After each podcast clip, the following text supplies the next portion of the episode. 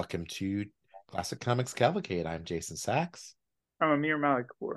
And this week we are taking a uh, different direction from the comics we've been reviewing for the last few weeks. And we're talking about a couple of stories by Simon Kirby from the Young Romance Anthology, which came out just a few years ago, edited by the great Michael Gagne. Um, we're going to chat about the first two stories in this book, Boy Crazy and Her Tragic Love. And I think we're going to talk you into why you need to pick up this book because, uh, Mayor, these are great stories. Amazing. Amazing. I never thought I'd love to read romance comics.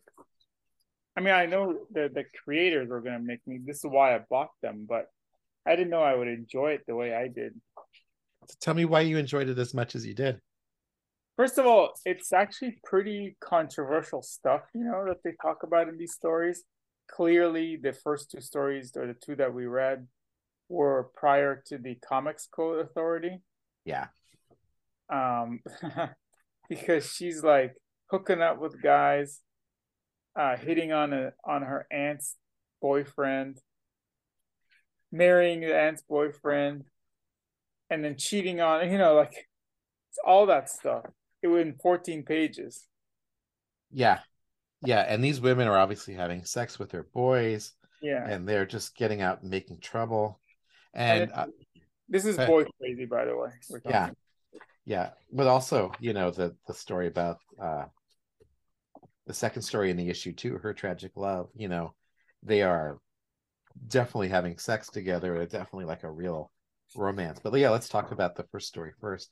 Before uh, before we talk about this, like just to give a tiny bit of history, uh, Joe Simon and Jack Kirby were partners for many years. Of course, they co-created Captain America um, in 1940, and they worked together on multiple different projects for both Marvel and DC uh, over the first 10 years or so of their career. And then, um, really, uh, out of a drive to kind of make more money and be more entrepreneurial, which is a big thing back in the 1940s, especially in comics. Uh, they come up with the idea of selling comics that would be uh, sellable to girls, and girls were like a big part of the comic reading market, and there were a lot of um, comics that were oriented to girls, but there was no uh, romance comics at the time. So Simon and Kirby introduced the very first romance comics into comics, and uh, they took a really surprising direction with them in that uh, these comics were not what you might think of as romance comics. Uh, they're not boy meets girl, boy has an obstacle, and boy falls uh, ends up falling in love with the girl. These aren't rom coms. These two stories, especially, are uh, kind of gritty and kind of just uh, great fiction, wouldn't you say? Yeah, yeah, absolutely. And kind of complicated too, especially yeah. that portrays love, her tragic love, the the second story we'll talk about. So Boy Crazy is about a girl who uh 17 year old girl who kind of tramps around with all the boys in town.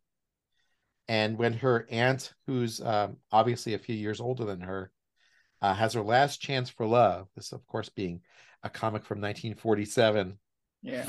Uh, Susie, S U Z I, steals Aunt Martha's boy uh, but then there ends up becoming this kind of tragic ending to them. Yeah, so you're, you're saying you love this story. I love the story. I love the other one a little bit more, the second one, but this was really cool because she's just like a classic femme fatale. And I mean, maybe femme fatale isn't a detective story, but just kind of like the, you know, the main character in the story who's not a good person, you know. Mm-hmm. And kind of reminds me of a little bit of uh, um, Gone with the Wind with Scarlett O'Hara, where like her infatuation between Brett Butler and Ashley in that story, where like, uh, or Rhett Butler, uh, when you let go of that one guy, she was pining for the other one, or she let go of the other one. It was just kind of interesting of like her power over men. And yeah. Uh, well, she's the she's the young seductress, right? And her aunt is yeah. the more refined one. Right, she wears her hair up. Uh, Mhm. Susie wears her hair down. Her aunt is a brunette. Susie's a blonde. Susie wears uh, a little bit more revealing clothes, I'd say. Um, and you know, so it's like the youth versus the age. Mhm. And you can see a little bit in Clint's face, I think, even that like he's flattered a younger girl likes him. Yeah. How old would she be? Would she she's at college age, right? Or not high, high school? They say in the comic that she's in the story that she's 17, I think. Oh, 17. Oh, okay. Oh wow. That guy needs to go to jail. And the aunt is 35. And the guy is 30. Yeah, I mean, this is a different time. Mhm. So, you know, 17 especially wasn't uh, that controversial. Yeah, I mean, you know, I've been watching a lot of film noirs, and um, Susie's not quite a femme fatale. And of course, the events in the story aren't like a true crime story or anything. But at the same time, like it has a lot of like noir kind of feel to it, like the sexual tension and the like moral ambiguity of the characters and the way everyone's kind of manipulating each other. This is almost like a noir uh, romance story. Well, the, the next story, her tragic love, is a little bit more noir, right? Yeah, definitely. Definitely. You could almost see Nicholas Ray, right? Uh, directing a movie like this. So, Mhm. yeah, uh, do you want to talk about that one? Yeah, this story is about um, Marjorie and Sam's. And Marjorie and Sam they get together and they fall in love, and but Sam has a fiance. So once they fall in love, they decide to get together. Sam's gonna break the news to her fiance that she he loves another woman. And all the while, Marjorie has a best friend or a friend named Kate, um, who's like warning against it and kind of saying like, "Hey, watch out," you know. And then, uh, Sam, in going to his fiance's house to tell her to break up, break off the wedding, finds her dead, and he gets arrested for her murder. As a result, his alibi is that he was with Marjorie. However, he doesn't want to admit it because it's embarrassing that he was cheating on his fiance. And it could also be a reason that he might have killed his fiance, which he didn't. Turns In out she end- just oh. committed suicide. Yeah. Yeah, she committed suicide. Maybe this is why this is why I love this. Maybe because um, Kate is really trying to get Marjorie not to come in and admit that they were together. hmm And at the end, Marjorie kills herself, thinking that um, Sam's going to be put to death, like electric chair or something. And then at, at the total end, um, Kate does mention that he loves Sam also, which could be that Kate killed the fiance and got rid of her friend Marjorie so that he she could be with um with Sam.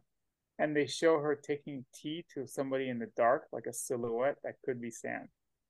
I know. I love how this is like secretly like this could be a crime plot where she's uh she's murdered the she's murdered the one girlfriend, framed him for murder, but figured out a way to get him off, and then in the end, uh she ends up with him. I just think it's such a great story. Crazy. It's really good. And it's Oh. only what, 10 pages? And the artwork in this story too. I mean, it's Joe Simon and Jack Kirby. There's action, there's movement in every panel. Yeah. Even the panels awesome. of people talking just have so much dramatic energy to them. Do we know who did the pen? Was Kirby the penciler and Sam uh, and uh, Simon the inker, or did Kirby sometimes ink himself, or they get an outside inker? How did it work? I can't remember how that worked with them. I know it was mostly the two of them working together. Like, the, Mm. well, obviously, I don't think they had outside people working with them much. Um, but I can't remember who penciled and who inked. I think Simon was the inker, but I can't. I, I'd have to. I, I'll look up that for next time. Mhm. Cool, awesome. I'm looking forward to reading Fraulein's Sweetheart. So I remember it's been a few years since I read this book, but I remember we just read the next two stories, Fraulein Sweetheart and Shame. I remember them being like spectacular stories. In fact, if we want to read The Town and Tony Benson, they're three like really good stories. Yeah, I'll, let's take a look at that. Yeah, that'll be cool. Okay. Because um yeah, the so there's the two volumes of Young Romance Fantagraphics put out. It looks like this book was released in 2012. Mm-hmm. Get this. If you're listening to this, it's out of print and this first volume is actually harder to get. Oh really? Oh, and I didn't. Oh well, I would never sell it anyway. Like my copy is used. But yeah, I love these stories. Thanks for talking about them with me. Thanks, Jason. I will uh, look forward to talking next week with you more about them. Yeah, I'm looking forward to it as well.